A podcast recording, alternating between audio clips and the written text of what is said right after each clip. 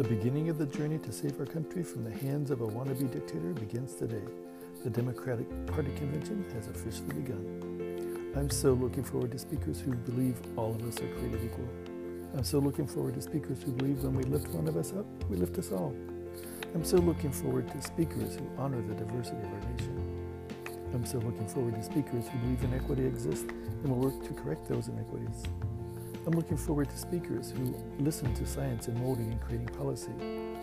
I'm so looking forward to speakers who believe all who are eligible to vote can vote. I'm so looking forward to speakers who look like the true fabric of the United States. I'm so looking forward to speakers who believe our country is already great and we can continue to make it greater. Basically, I'm looking forward to hearing adults expressing big goals we can work towards achieving together as one.